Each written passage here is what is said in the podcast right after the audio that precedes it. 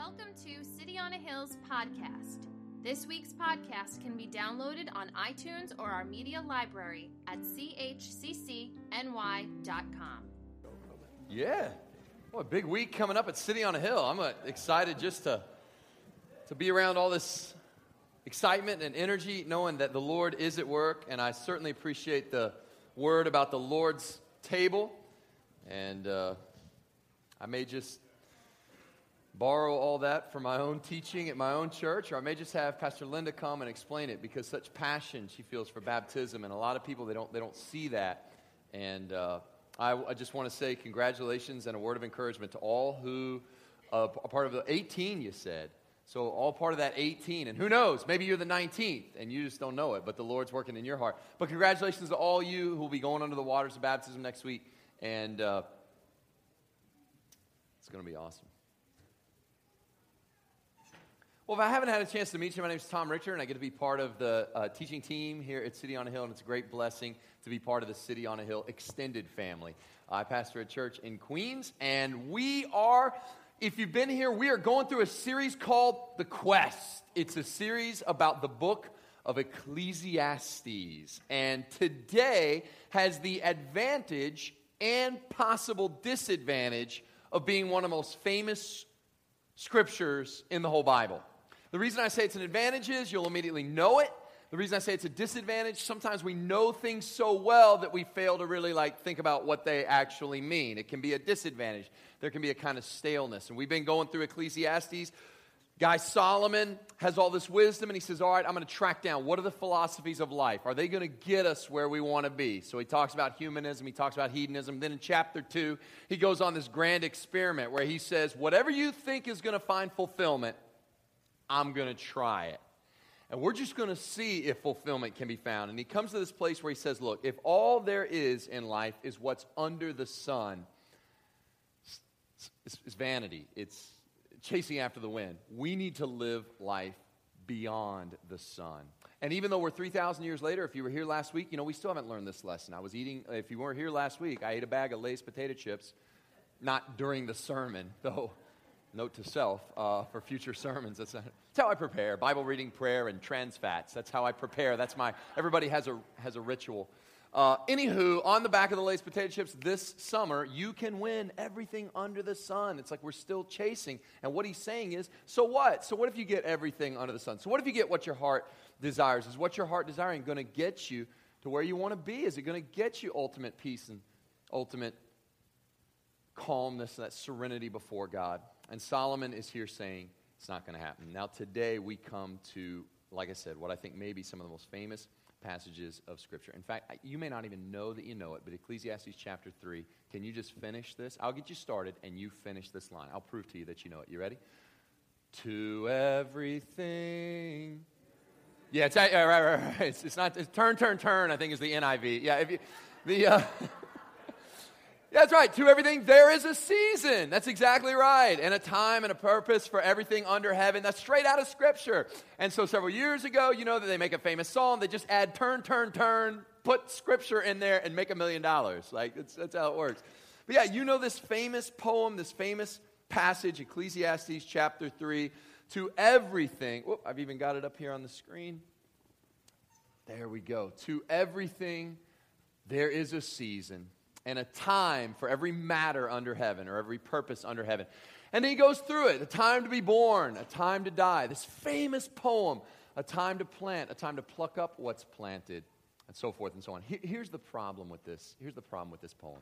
Because it's so famous, we really cannot preach on this passage without the right lenses with which to view it. Now, here's what I mean the words themselves are very simple, and, and you already know them. Yeah, there's time to be born, time to die. Yep, everything's got this season. It all makes sense. There's, there's really not a lot to explain about this. What you need are the lenses so that you see it properly. Let me explain. My son is coming to the age where he's starting to pick up books of a higher quality of literature. And most recently, he's gotten into that uh, classic Teenage Mutant Ninja Turtles Enter the Lair. You've probably read it. It's a 3D book, uh, comes with 3D glasses.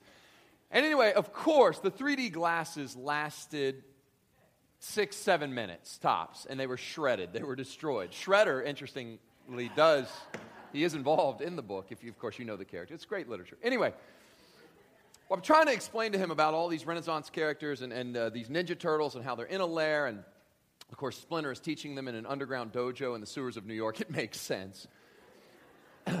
but the problem is, I'm getting a headache from this thing. He's got these 3D glasses, and, and, and there, there's like a, a blue film on one side, a red on the other. And by wearing these, he looks ridiculous, but the book looks awesome. Can you imagine Leonardo coming at you with two katanas? It's unreal, it's great. The problem is that the glasses are destroyed. They're, they're who knows where. And he makes me read it every night. And if you've ever read a 3D book without the glasses, you get this insane headache. It's horrible, right? You with me? And you're, you're right. And I'm sure it looks cool, but the lines are all squiggly and off. And you're kind of like, I'm, I'm, Carson, I'm going to have a seizure. Read to yourself, right? That's what happens when you come to Ecclesiastes 3. You read this amazing poem, but if you read it with the wrong lenses, you'll just walk out of here dis- distressed and, and with a headache, perhaps, right? You've got to get the right lenses. And here's the lenses I want you to have. These are the lenses. On one end, I want you to see, I want you to look at this scripture through the great lens of the, I don't even have a word for this, the bigness. I know that's not a word but the ginormity, the humongousness of the glory of God, the majesty and the, just the bigness of the sovereignty of God. And the other lens is the intimate care He has for your life. Okay, and if you get if you got those two lenses, you, you're in a good place. Now you could go almost anywhere for that first lens. The entire Bible speaks of the glory of God, but just I don't know, just you could pick, for example, Isaiah 46. I didn't put the verses up here, I'll just read them to you. But Isaiah 46 is as good as any place to talk about the utter enormity of the majesty and the glory of God so that we have the right lenses when we come to this poem in Ecclesiastes 3. And here's what it says Isaiah 40, if you're a super fast Bible turner, you can turn there, Isaiah 46 8. Otherwise, just, just follow along, you'll get it. Remember this and be brave. Take it to your heart, you transgressors. In other words, what he's saying is for everybody who is a, in a fallen world, we've forgotten the glory and the majesty of God. Remember what happened long ago. And this is the declaration of the Lord For I am God, and there is no other. I am God, and no one is like me we tend to think of a smaller version of God, probably because it's more comforting to have a God you can contain. You know, the God in the box just sort of does what you want, kind of sort of God is my personal assistant. You know, but the God of the Bible says, I am God and there is no other. There is no one like me. At best, we think God is like the sum total of all the good human qualities that we see in others. And when you put all the good human characteristics together, together they sort of equal God. And here he's saying, no, not even close. Not a human. Not a human being. He's not like the best human that ever lived. He's just simply not a human being. He's completely different. He, he has no equal. He has no opposite. Don't think for a minute that sort of there's God and there's Satan and they're battling out. Satan is his tool. Satan is, is his created being, a, a, a, a runt punk that ultimately will do his bidding. He's just a rebel. You understand? So God has no equal. God has no opposite. There is none like him. And here he explains I declare the end from the beginning. See, when he says that, I declare the end from the beginning, what does he mean? And from long ago, what's not yet done, saying, My plan will take place. I will do all my will. Here's the problem with life. So many times you're going through life and you're making these major decisions, and all you can see is the end of your chapter. God sees the end of the book. That's why a lot of people get so discouraged. They think it's the end of the book. It's just the end of the chapter, you know? But God sees the whole book. He sees your life from once upon a time to happily ever after. He sees the whole thing, it's all laid out. And He already knows what you're going through, what you've gone through, what you will go through. He sees it. He knows it. This is how He views time and eternity. He's like, yep, right? His majesty, His glory. Look at what He said. And then He gives some very simple examples. And I think they're odd examples, but they make sense historically. You know, but for example, just, just a little example. I call a bird of prey from the east. Why do you think that eagle spots a field mouse and oh, comes down? It's because in the eagle's mind, it, no, no, no, no. God says, ultimately, I did that. A man from afar, a man for my purpose from a far country. No, no, no. I moved to New York. See, this was my career path. I did this. That's what you think? You're here because God called you here. You may not even recognize that. You may not even know that. But God has done that. that, that well, I put my food on my table. I live by my own hand. God's saying, What are you talking about? What are you talking about? You know, people, everybody says, Well, I don't like to feel out of control. Well, listen, you're already out of control. If you ever heard somebody say, I just lost control? No, you didn't. You lost the illusion of control. I was counseling a man this week, and he was like, I was just stressing out about his work and the 401k and retirement and family. That's all good to think about, fine. But he says, you know, I just, I failed this qualifying exam and I'm not going to get that job. And because of that, I just, you know, I, I don't know, I just want security or whatever. And I was like, you realize God, if he could text you right now, would text LOL.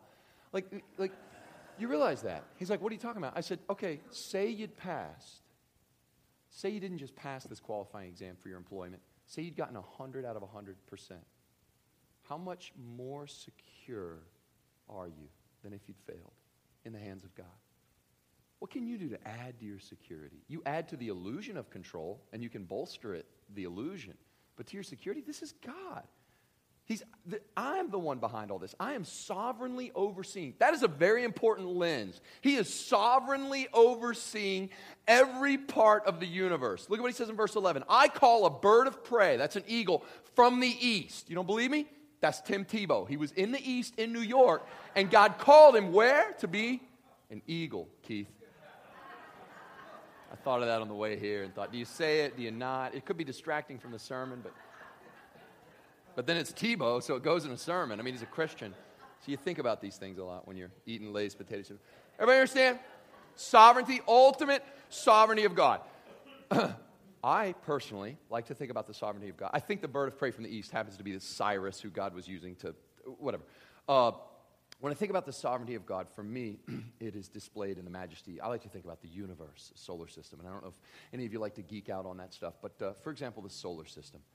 Uh, perhaps you were like me. Did anyone forget to do their eighth grade science project and then, like, two days out, be like, oh, and then think, model of the solar system, right? It, it, anyone? That's I'm the only one who did that. Really, I can't be. And the big yellow one's the sun. Like I, I'm not the only one. So anyway, yeah, you get the styrofoam balls and you lay them out there. Eh, eh, everybody know what I'm talking about? The problem is every model you've ever seen of that is wrong. And I know you're thinking, no, I, I know mine was wrong. no, no, no. I don't mean like wrong order or whatever. The scale was off because they can't give you a scale. Like, if you look at a textbook, what they say is, well, here's the sun, and then planets orbit around the sun, and here they are. And they try to show, like, see how much further Jupiter is than Earth or whatever. And so they draw Earth real small, but then Jupiter is, like, really far out compared to the distance from, like, Venus to, say, Earth or whatever. Jupiter's much. Everybody with me what I'm saying? Here, here's the thing if the Earth were the size of a pea, and you just wanted to make a model, we're not even talking about reality, we're just talking about a model. So let's shrink the earth to the size of a pea for our textbook, and let's draw uh, that, okay? so, so how far then would, you know, I don't know, J- Jupiter be, let's just say? Yeah, well, yeah, if the earth were the size of a pea, yeah, then, then just, I'm just saying in your textbook alone, you'd have to unfold the textbook to a thousand feet, basically to Walmart, right down there. And that would be Jupiter. Pluto, you'd have to unfold all the way to the Lecce's house, right? Which I believe is on uh, Bartlett Road.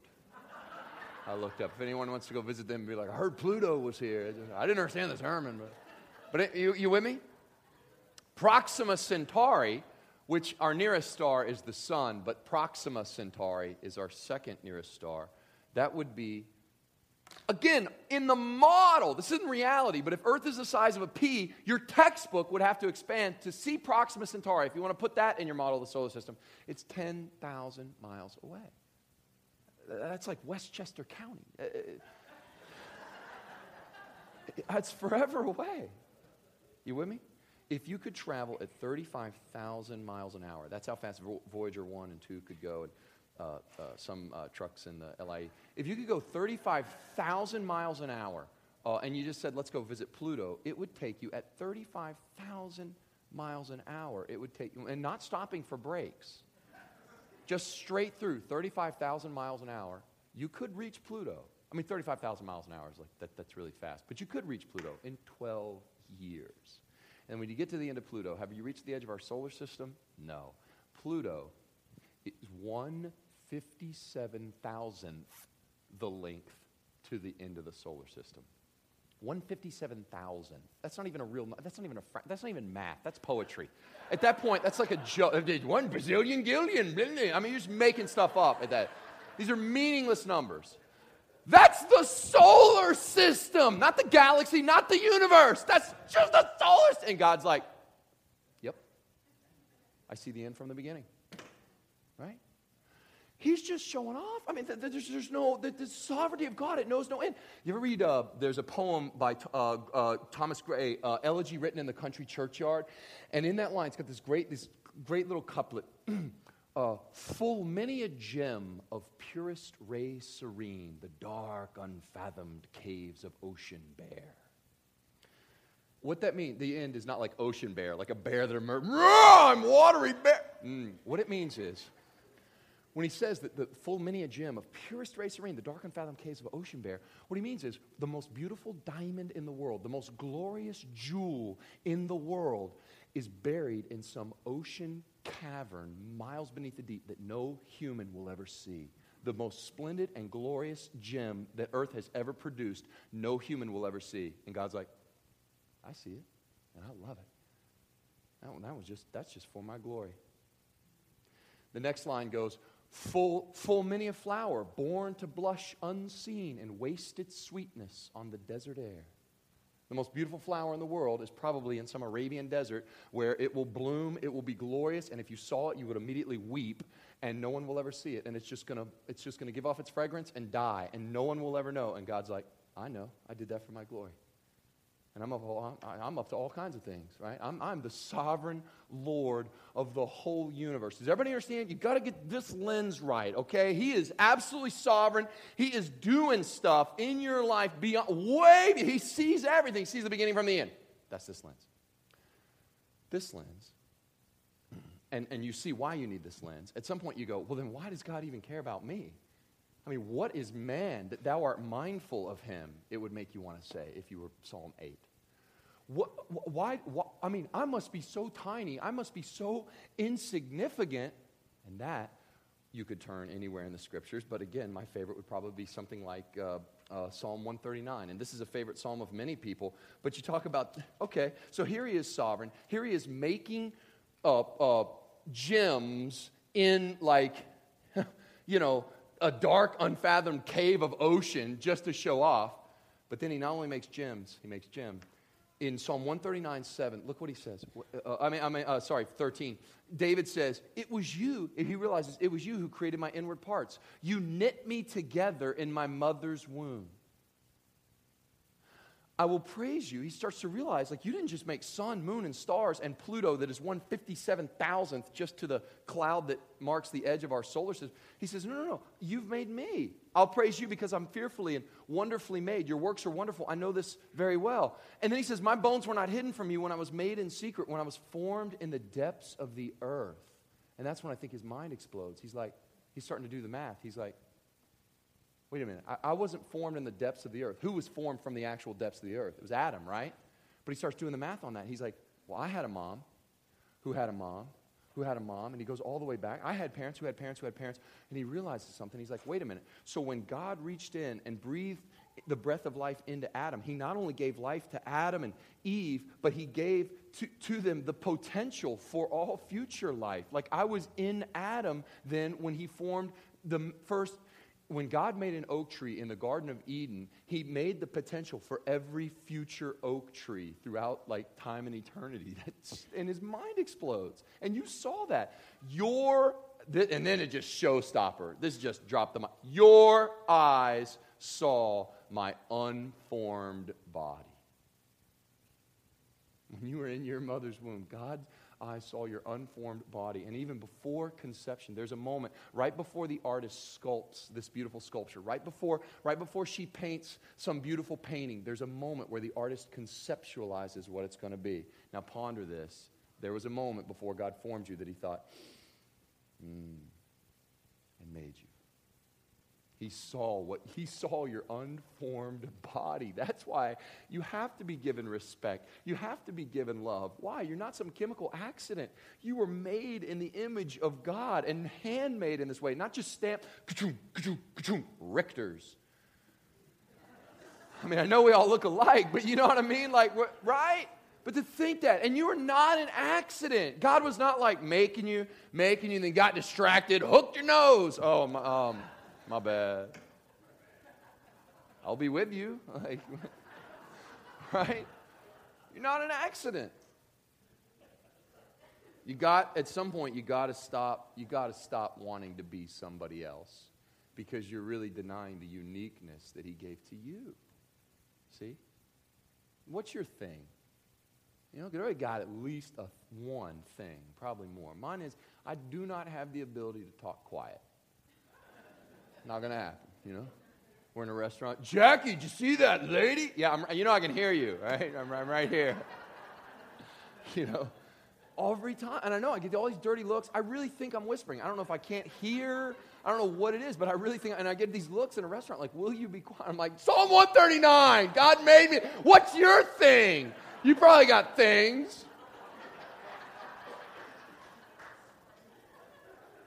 So the hugeness of God Now, if you promise that you will wear these lenses, okay, that the, the, the, the, the utter massiveness of God, coupled with the other part of our 3D lens, is the intimacy with which He knows you. He, I mean, He saw your unformed body. Oh, oh, oh, what about this one? All the days were written in your book and planned before a single one of them began. So, you know all your days and all the intimate details of your life? Yeah, He knew them with those two lenses.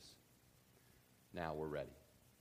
Look at the lenses, get the lenses on. He is massively sovereign. He does it. He doesn't just allow stuff, he does it. He does it. And, uh, and he loves you and is intimately involved in every area of your life. Now, watch. For everything, there is a season and a time for every matter under heaven. If you're a person who writes in your Bible, you need to underline everything. And perhaps you need to underline season for everything, not some things, for everything. And then he lists them a time to be born, time to die, a time to plant, and a time to pluck up what is planted, a time to kill, and a time to heal, a time to break down, and a time to build up, a time to weep, and a time to laugh, a time to mourn, and a time to dance.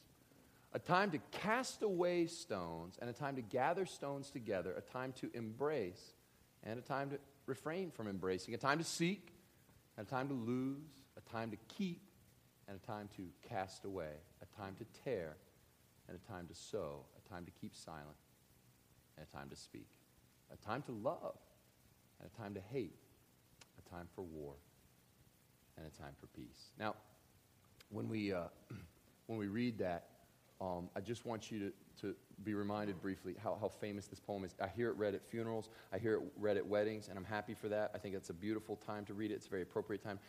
Here's the problem I hear people with no belief in God, people who are atheistic in their worldview, and they'll say things like this Yeah, you know, that, that, that, that, that's, that's really beautiful. There's a time for everything, a time to be born, a time to die. And, and, and, and they even sort of agree with this, and I'm going, how could you possibly agree with this? Even if mentally you do, how do you have the courage emotionally to even possibly begin to agree? Yeah, yeah, time to die, time to. Well, who, who, who sends birth and death into the human existence?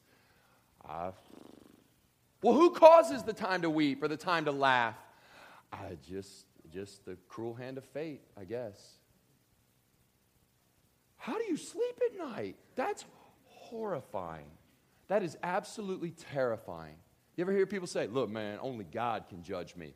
That should scare you to death, bro! Listen to the words coming out of your mouth. The only part, fine. God will judge you. That's unreal to me, right? Well, I, you know, hey, I guess, I guess I just kind of float through life and everything just, you know, yeah, there's just a time and a season for everything. That is not the Christian worldview. The Christian worldview is there's a time and a season for every matter under heaven, and it is God who's sovereign over all of it. The God who sees the end from the beginning and the God who cares about your life. That's huge. Now, it's more comforting, but at first it actually may sound less comforting. L- let me explain. In every one of these, okay, in every one of these, this is a hard pill to swallow. Here's why God mixes all these ingredients together like a cake that He's baking. And I know for me, I personally do not want God's cake, I want God's buffet. That's bad. Right? You guys with me? Watch. A time to be born and a time to die. Um, I'll choose born. a time to plant. Planting is hard work. I grew up in Kentucky. I don't want to do that. A time to harvest and get the rewards. I'll choose harvest. Hard work? No, thank you. You see, I like to go through God's buffet and say, no, no, no, I don't want that ingredient in what you're doing. I want this ingredient. A time to kill and a time to heal. I'll take healing, right? A time to break down and a time to build up. Unless that's like a 90s hip hop song where they're like, break it down, I want build up a time to weep and a time to laugh. Are you kidding me? Hold the weeping in my life, God, just the laughter. A time to mourn and a time to dance. And unless you're Baptist, you choose dance.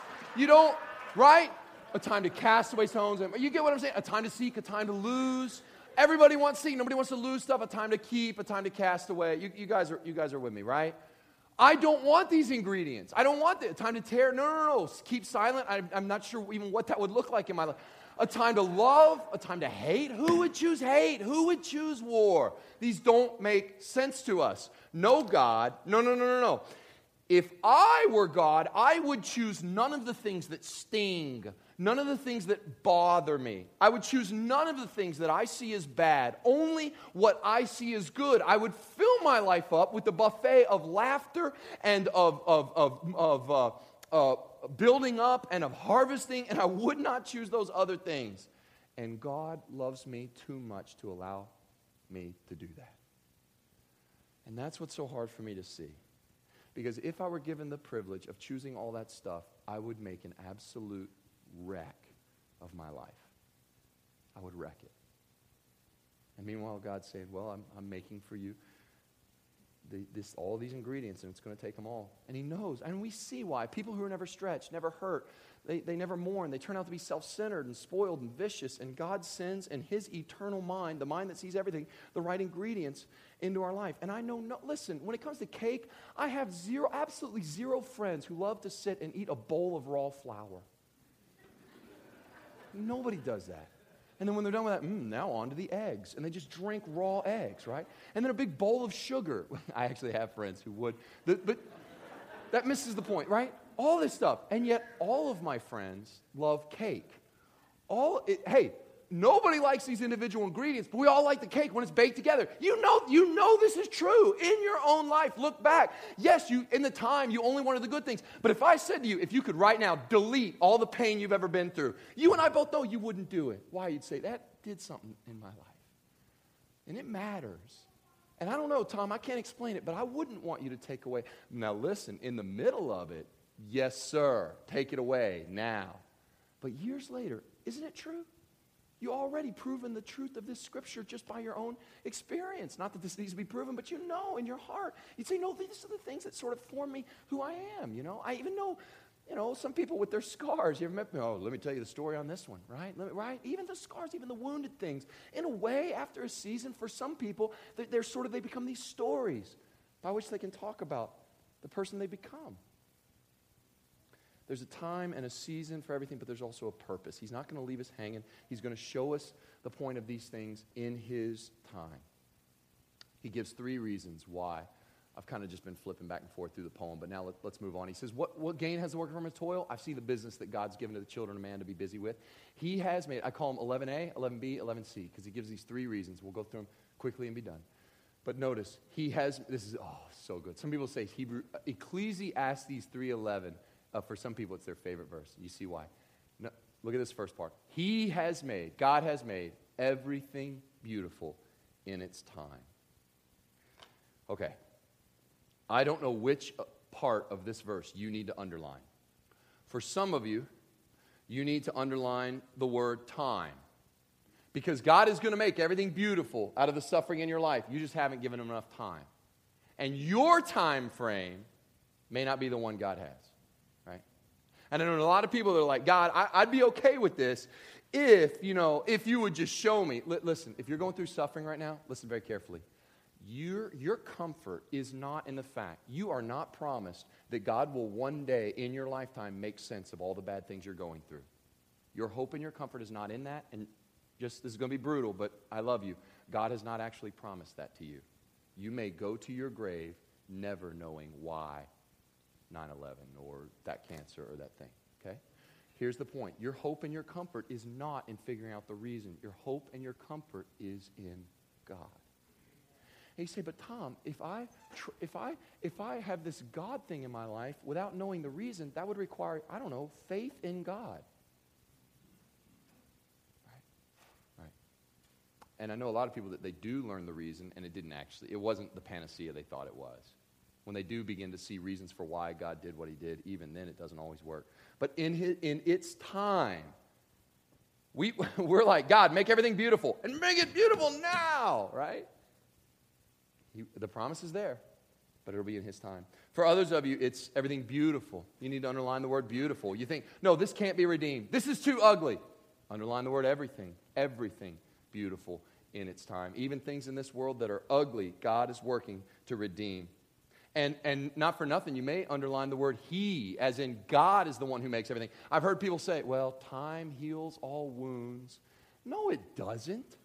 Time can help, but God heals all wounds. He may use time to do it, but what are you talking about? Fate is not your friend here. It's not going to help.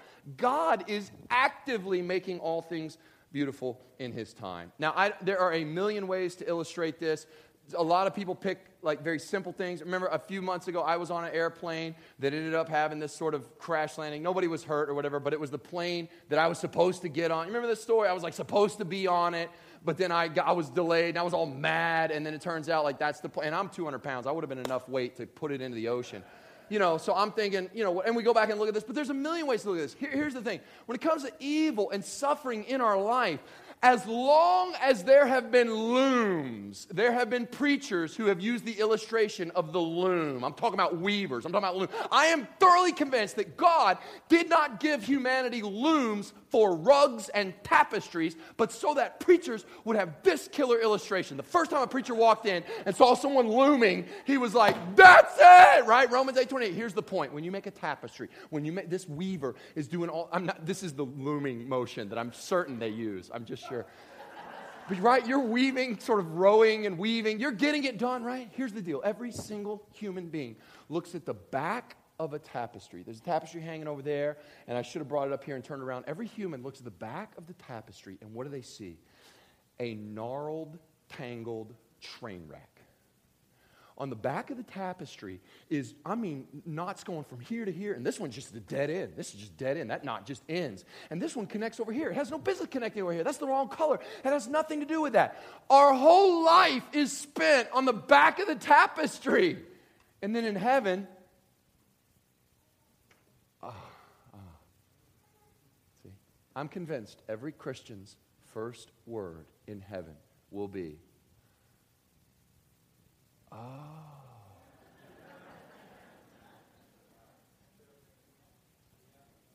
We're looking at God like, well, if you had told me all that, God's like, if I had told you all that, your head would you that would be heaven. See, if I told you all that, you'd be God. And really, I think about that sometimes. What if He did explain to us? God, why? I want to answer that. 1,500 years from now, there'll be an alpaca in Peru. Amen. And you'd be like, what? What? I don't understand. I know. See, that's the thing about weaving all of the universe together outside your pay scale. So. I can either walk you through second by second on how this thread gets to that alpaca in Peru, and it's going to be glory. It's going to glorify me. Yo, it's I've got this one. Oh. But here's the thing: you don't have 1,500 years. So instead, I've given you Ecclesiastes 3:11 and Romans 8:28, and you know, call me in the morning. Like that. that it's the back of the tapestry, man. You're staring at the back of the tapestry, mad at God, and he's saying he has made everything beautiful in its time. I would not choose pain. I would not choose suffering. And if you're going through suffering right now, I get it. I would want out too. But our hope is not in the running from suffering, and our hope is not, well, this is just what happens. Fate has dealt me a bad hand. Our hope is that a sovereign God put that suffering in your life for his glory. And to be able to preach that at a church that's not your own is a great advantage. Because when I look at you, I don't know your story. You see what I'm getting at? Because some of you are in real pain right now. And so I can just say, because, I, because I don't know that, I'm free to say that's true. Whether it's painful to hear or not, that's the Bible truth. The guy that was blind from birth in John 9, well, who sinned, this man or his parents that he's born blind? And he's sitting there like, guys, I'm blind, not deaf. Like they're having this theological discussion. right? Come on, man. So, sure, let's hear it again. Who sinned? Because if you say I sinned, what, you guys didn't sin? Did I sin in utero? Eh, that's not fair. Or if you say my parents sinned, what, your parents didn't sin? James John, you, your dad is called thunder. Like you, we know. Come on, that's not fair either. So which is it? Which is it? I sinned or my parents? I've heard it all. None of it makes sense. And Jesus walks up and says something that no one had ever heard. Neither this man nor his parents sinned, Jesus replied in John 9. But this happened that the work of God might be displayed in his life. When God made that man, he left out his eyesight the first time so he could restore it in John 9 and bring glory to God. But that's not real encouraging when he's 15 and he can't go out and play. You get what I'm saying? It's not encouraging when he is begging for every morsel of his life and everybody else gets to go out and earn a living. But it's been encouraging for the last 2,000 years to me. And probably some missionary in Peru. See, all links. Yeah. I mean, that's, that's pretty much it. The, the, the, the next part of the verse says, also, like, I mean, that's such a great also. That pretty much shuts the mouth of everybody. Oh, but, you know, in addition, he has put eternity into man's heart, right? That's that groove from last week. Just get the podcast and go back and listen. He, you know, he, the reason you can't be filled by finite things, there, there's a reason. Part of the reason of pain in our life, God is getting our attention going, hey, you keep filling up your life with stuff. It's not working, is it? No. Good. Let's talk.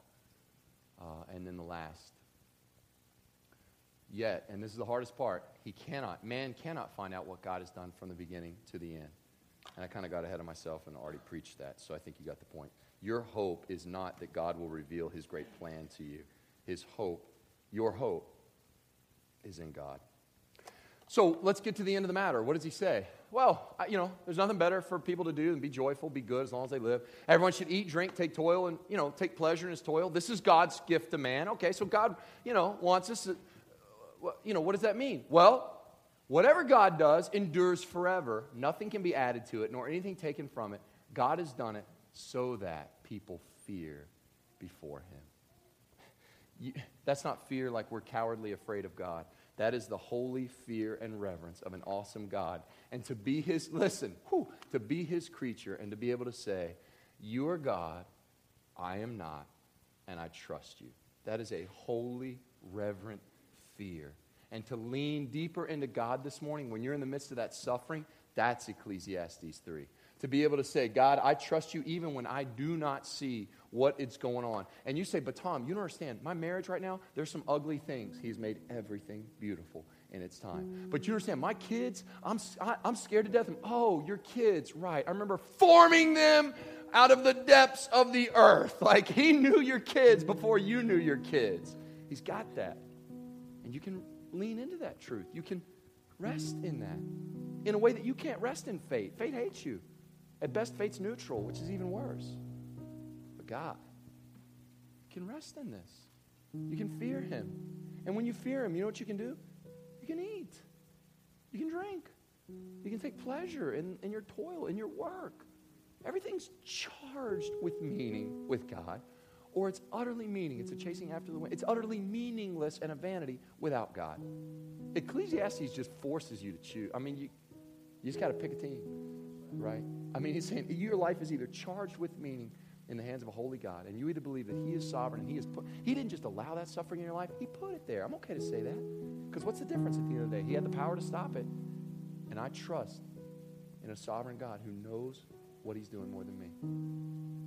And on bad days, I don't. So pray for me, and we'll pray for each other, right? I mean, but that's the key is to keep that, keep that in our hearts. Okay, so let's pray. Father, we thank you for the good gift of the table that we have partaken of, and I pray that it would put fresh vigor into our faith.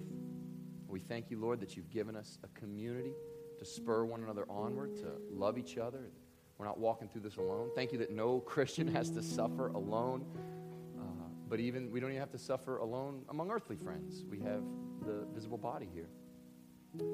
Father, I pray that uh, on our bad days, when all we think of suffering is that it's bad and we have to run from it, that you would somehow grant us the grace to have Ecclesiastes 3 brought to life in our minds and that uh, we will trust all of us who are on the wrong side of the tapestry would hang on until that great and glorious unveiling.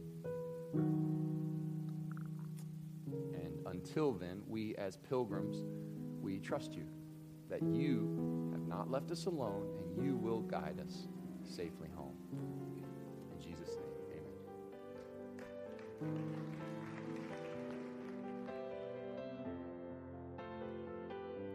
Thanks for listening to City on a Hill's podcast. For more resources, visit us at chccny.com.